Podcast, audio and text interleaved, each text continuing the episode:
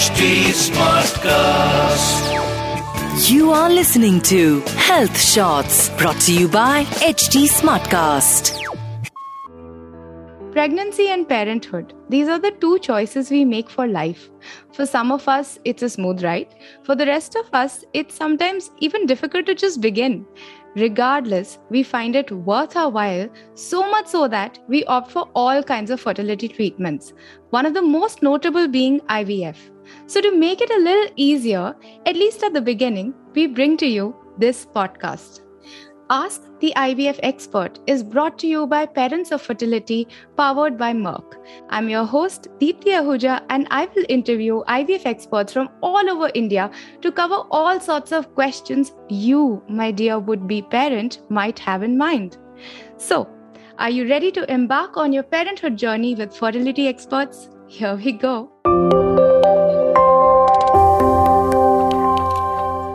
Remember that episode in Friends where Rachel had just had her baby shower and she realizes that she knew everything about being pregnant but had no clue about raising her baby? well, that apparently happens to most would be parents. They often get so caught up in the entire IVF process, courtesy the stress, the success rate, etc., that they don't even think about what will happen or should happen after a successful procedure until someone asks, what they'd like to do with their remaining embryos. And this is what this episode is all about to lend his expertise and over 30 years of experience. We have with us Dr. Anirudh Malpani, Director of Malpani Infertility Clinic, Mumbai. Hi, Dr. Anirudh. How are you? Very excited to be here. You know, I have this concept what we call information therapy, where we mm. think patients should become experts on their problems. And I love the idea of this podcast, where patients have so many questions, but doctors don't often have the time or the inclination to answer these questions.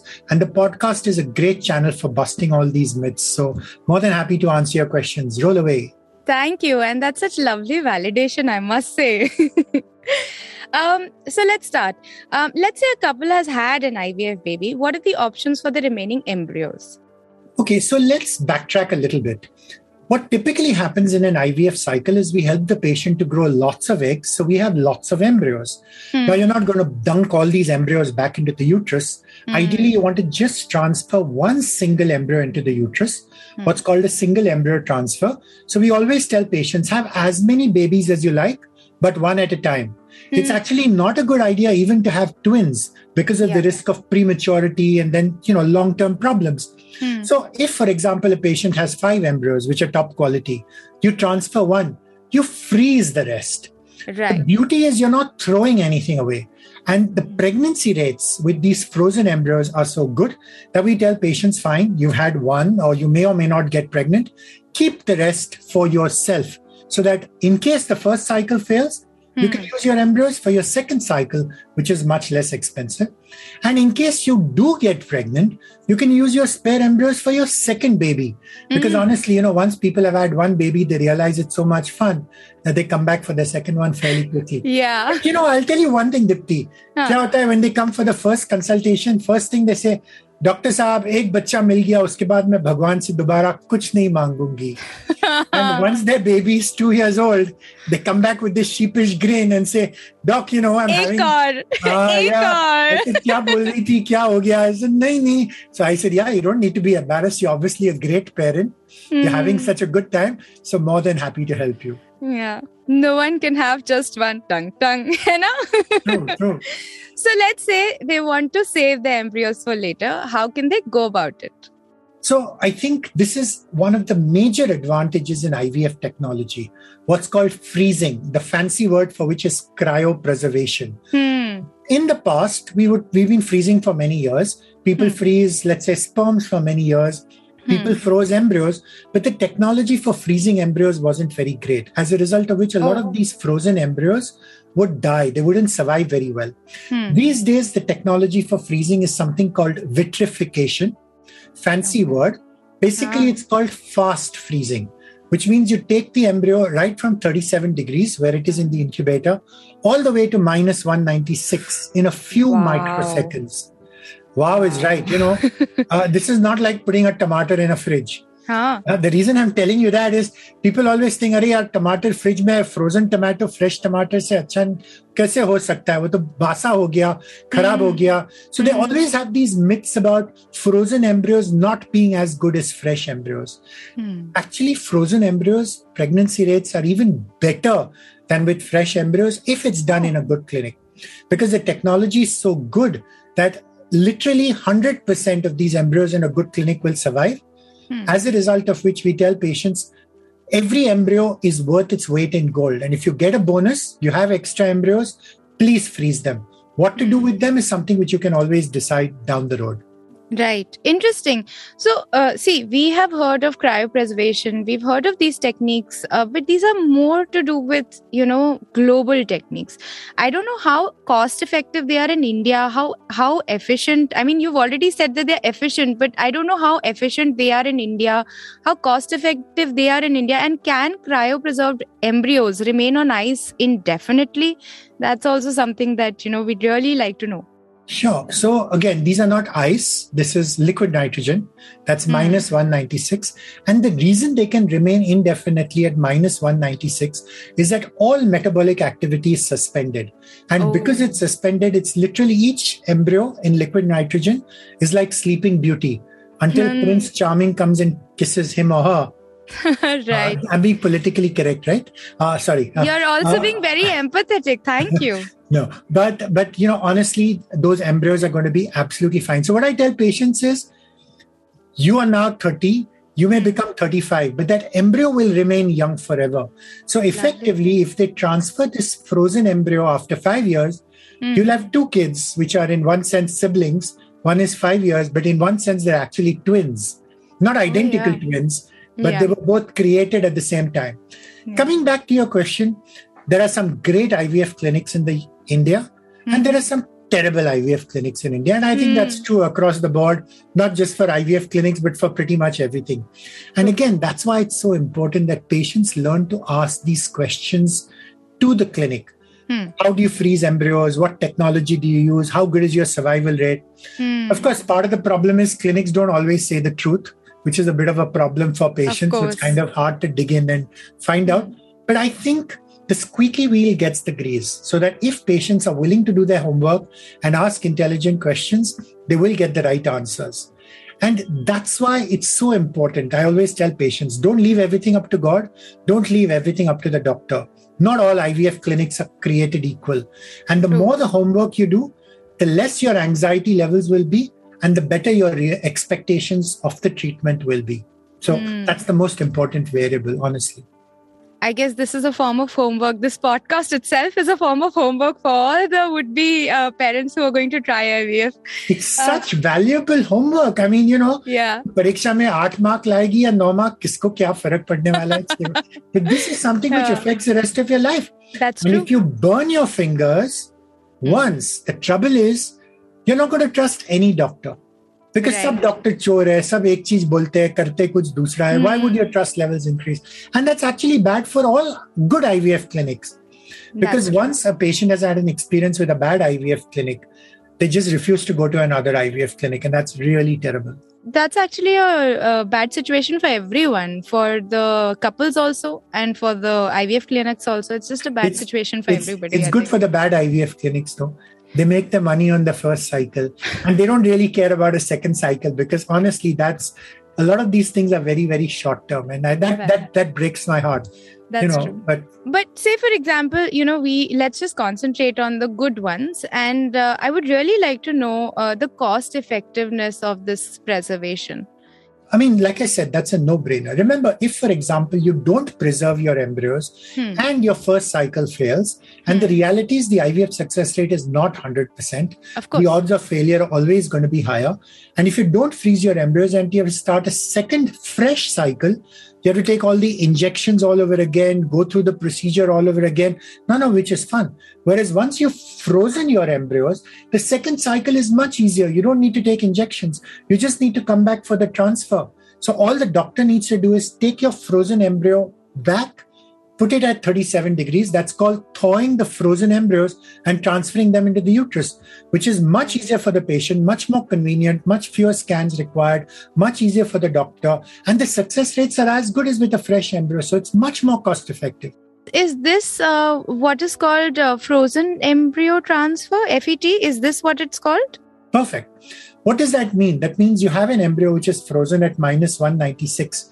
You hmm. can't put this embryo directly in the uterus, which hmm. is why the laboratory now has to complete the second leg of the process. So, the first leg of the process, which is the freezing or the cryopreservation, takes the embryo from 37 degrees, which is your body temperature at the incubator, to hmm. minus 196 in liquid nitrogen. Now we need to reverse that. That's called thawing. So, you take right. it from minus 196 back again to 37. This frozen embryo after thawing is as good as a fresh embryo. And we always insist, we tell patients, please ask for photos of your embryos before they were frozen and after they were thawed. And after they were thawed, that thawed embryo should look as good as a fresh embryo. And if it doesn't, that means the IVF clinic's not doing a good job. I can tell you that. And once you have this embryo, the doctor needs to put it back inside the uterus. So it's much easier, much less expensive, great pregnancy rates. That's such a great tip. Um, but I'm wondering in what circumstances is a procedure like FET generally used? I mean, of course, apart from, you know, uh, people coming back, couples coming back for a second baby, what are the, and also an unsuccessful IVF uh, procedure, what are the other circumstances in which FET is used? I think, in fact, in some clinics in other parts of the world, they've stopped doing fresh embryo transfers partly because they believe that success rates in fresh embryo transfers are low because mm-hmm. of the high rates of hormones because of superovulation. Perhaps the endometrium is not optimally receptive, so that even if the embryo is top quality, that fresh embryo may not implant as well. Whereas when we do a frozen transfer, we only need to focus on optimizing endometrial receptivity and growing the endometrium. We don't need to worry about superovulation or growing the eggs. As a result of which, they believe implantation rates are better. So some mm. clinics will routinely do freeze all cycles and only transfer frozen embryos. But obviously once you've frozen embryos you've created effectively what we call an embryo bank. Just mm. like a blood bank will freeze blood but right. blood has a limited shelf life because you're not freezing in liquid nitrogen. Embryos don't have a limited shelf life.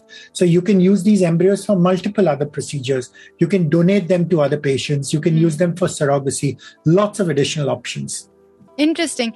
Uh, which is what my next question is all about, actually. I really want to know that, you know, just in case a couple does end up having more than, uh, you know, one child and their family unit seems to be complete, if they want to donate the rest of the embryos to other couple can they do it? If yes then how? In case they want to donate it to a couple that's known to them also how do they do it? I mean if you could just tell us about no, i think that. i think these are great questions. So let's suppose you have what we call spare embryos or supernumerary embryos which you decide you don't want to transfer yourself. Hmm. there are three things you can do with them. One is hmm. you can destroy them what does that mean? Which means you tell the doctor, I don't want this. You thaw these embryos and throw them away, which is obviously right. heartbreaking both for the parent and for the doctor. But, you know, I mean, ultimately, it's the parent's choice. Hmm. The second is you can use these embryos for research purposes. Hmm. And I think that's something which IVF clinics perhaps don't do, but a lot of research clinics, which have large, for example, in academic centers, they will do that. So you can do lots of things like embryonic stem cell research because anyway, these are spare embryos which were being wasted. So why not put them to good use? And the third is you can donate these embryos. That right. procedure is called embryo adoption.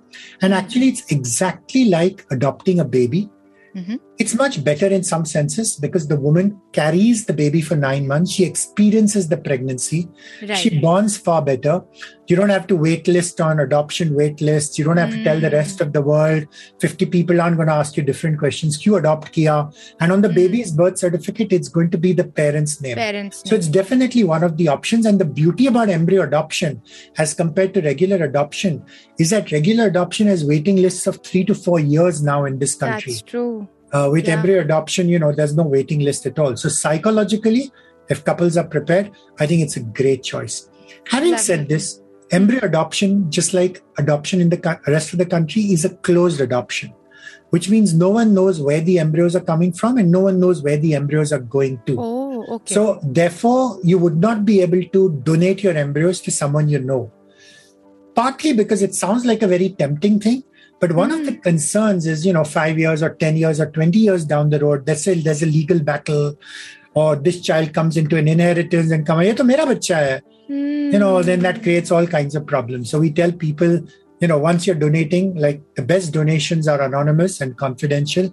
This is exactly like that donation that makes a lot of sense. I didn't even think about it like you know in the same manner because i mean this is something that generally happens. I mean this is something that you know of regular adoptions but i had no clue that embryo adoptions are exactly similar. I mean and not exactly the same thing but of course similar in procedure at least legally that's really cool. Uh, in fact, like I said before, in some senses, a lot better because mm. you don't hmm. need to get an adoption cert. You don't have to worry about going to school with a certificate. So many things. True. So I think I think there are pros and cons with everything. I'm not saying there aren't, mm. but I hmm. think this is one of the options. And we always tell patients explore all your options. The more the options you explore, the better your chances of making the right decision for yourself. And that's something which every parent needs to decide for themselves. Right. Now, my next question and the last question is a little more uh, to do with you know emotional attachment even spiritual leanings uh, for that matter of fact for a particular couple.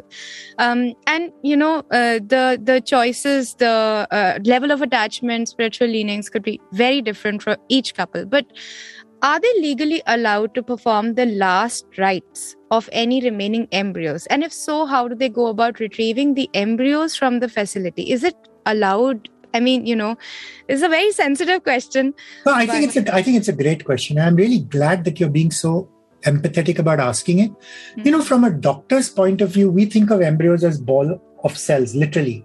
True. Eight cells, 20 cells, 100 cells. You put this ball of cells inside the uterus, it may or may not become a baby. So, in that sense, I mean, I don't say we're heartless, but we're a little bit scientifically detached and, you know, that extent. Yeah. Some of the problems are patients actually start thinking of their embryos as babies. Mm-hmm. And in fact, on lots of bulletin boards, they call them MBs. But mm-hmm. the reality is, an embryo is not a baby. And unless this embryos, most embryos won't become babies. Human hmm. reproduction is not efficient. You know it's not a Hindi film के सुहागरात के दिन सबको बच्चा होता है। नहीं yeah, होता है दैट्स रियलिटी हाँ तो हाँ। अंडे है स्पर्म है सब कुछ करते हैं एम्ब्रियो भी बनता ही होगा लेकिन वो इम्प्लांट नहीं होता है। So the reality is most embryos don't become babies so patients need to understand that that I understand that sense of ownership but that embryo is still not a baby it's still a ball of cells and I would definitely respect any patient's preferences. So if right. a patient said, This is what we want to do, but they need to be realistic. They need to understand that they can't see the embryo. The only way they could see the embryo would be under a microscope, which they may or may not be able to do. Mm-hmm. And after you thaw an embryo, basically what you're doing, you're taking it from liquid nitrogen and taking it out to room temperature. That's it. That's the last rite uh, there's really nothing else. But if there is something which they wanted to do, you know, we'd encourage them. I completely get what you're saying. And if that's what yeah. they want and to get peace of mind, there's absolutely no reason why an IVF clinic would refuse to do that for them. After all, that embryo is their property. So there's no problem with that. Cool. I mean, I, I've always felt a little conflicted about uh, when I've put myself in, you know, maybe a couple's shoe i feel a little conflicted. Even when you said ki anda and sperm i was like aisa dil pe churi chal gaya. Ki nahi this is you know but like you said a sense of ownership. So i'm really really glad uh, that uh, th- there are different ivf clinics that actually um, you know understand and empathize with different kinds of couples. But yes of course if they can bring themselves to uh, you know uh, understand that this these embryos would be better donated or better used for research uh, then of course that that would be for there for the greater good so but but you know i'm i'm just happy that at least there is respect for you know that kind of emotional attachment and and it's and honestly it's a very personal choice let's be honest all of IVF is a very personal choice. Right. There are no right answers. So, whenever we counsel patients, we always tell them there are always non medical options. Hmm. You can choose to remain child free. Child free is not the same as childless. You're making mm. a hmm. deliberate choice. Or you can choose to adopt, or you can explore medical options. But own that decision for yourself so you have peace of mind you've done the right decision. And I always tell infertile couples be selfish. If you make that decision so that you're happy with your decision, you'll be happy and you'll be able to keep other people happy. If you're not happy and you make the decision to keep your mother in law happy or your mother happy yeah. or your husband happy, you're going to yeah. make everyone's life miserable. It's just not worth it. That's so nicely put, Dr. Malpani. I mean, I completely, completely agree with you. We, if pregnancy and parenthood are choices we make for life, then we need to be very sure that these are selfish choices, that these are choices that we want to do for ourselves. Perfect. And if you're at any given point of time not a complete 100% yes on it, then let's not. Uh, so, but this is let me let me continue with that. No, but opinion. I will I will tell you why. Huh. I always tell people, you have a choice. Your poor kid doesn't have a choice. So suppose yes. you get arm twisted into doing something and then you resent that kid. That's so unfair on that kid. So therefore, please understand. You know, one thing I'll tell you.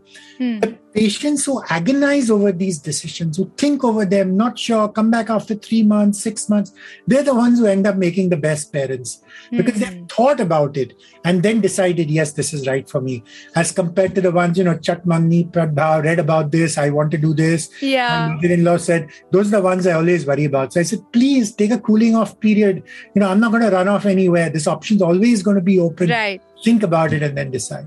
So, to all the anxious couples out there, uh, at least according to Dr. Malpani and this episode, and myself too, um, you are absolutely on the right track, guys. I mean, think about it, think about it a lot, and absolutely go ahead with it once you're, you know, sure. And uh, if your IVF clinic gives you the right kind of consultation, if they are empathetic to you, if they listen to all of your choices, options, whatever you want to do throughout the procedure, if they understand your feelings or even have the courtesy to ask you how you are feeling on a daily basis. If they don't ask you, you should worry. That's a red flag. Yes. Exactly. There's no shortage of IVF clinics in this country, and no patient ever needs to put up with any kind of attitude or arrogance. And yeah. I tell patients if an IVF doctor ever tells you, go to Dr. Google and do your search for yourself, or who do you think you are, or I'm a doctor with all my experience, hmm. honestly, I think that's a disrespectful doctor. And if a doctor doesn't respect you, he's not going to provide you with good quality care. I tell patients if my pregnancy rate was 100%, I wouldn't bother to talk to you. I would say, Paisa de de, bacha leke ja, tu bhi khush, main bhi khush. Nothing in the world is like that. And right. that's why patients need need to be actively involved rather than burn their fingers and then kick themselves because फिर बाद में doctor को गाली देने से तो किसको फायदा होता नहीं हाँ exactly I mean for that matter of fact whether they deserve it और नॉट फायदा तो वैसे भी नहीं होगा thank you so much doctor Malpani this was a great conversation I had a lovely time in fact thank you so much I would definitely i have never been personal on this uh, podcast but i must say that i am a woman over 35 years of age now. And uh, of course at some point of time if i ever get married and i want to have kids i'm sure to use this, at least consider IVF. So thank you but so much. You don't necessarily need to be married to have a kid. Come on, Dipti, you should be a little more open minded than that in this day and age. I need a little more support. शादी सिर्फ चाहिए support के लिए not financial. अरे यार कभी मेरी बीबी से मेरी बीबी से बात करेगी तो बोलेगी हस्बैंड्स को कोई सपोर्ट देते नहीं है और उल्टा सुल्टा सिर के ऊपर चढ़ते हैं वो भी बात better off being being a single mom sorry वो भी बात है but I'm I'm sure to consider this. Thank you so much for your time. That's it for this episode. We'll be back with another one super soon. Until then, chin up yaar. Or koi bhi sawal ho to reach out to us at HT Health Shots. For updates on this podcast, follow us at HT Smartcast. We are present on Facebook, Instagram, Twitter, YouTube, Clubhouse, and LinkedIn. To listen to more such podcasts, log on to htsmartcast.com or suno नए नजरिए से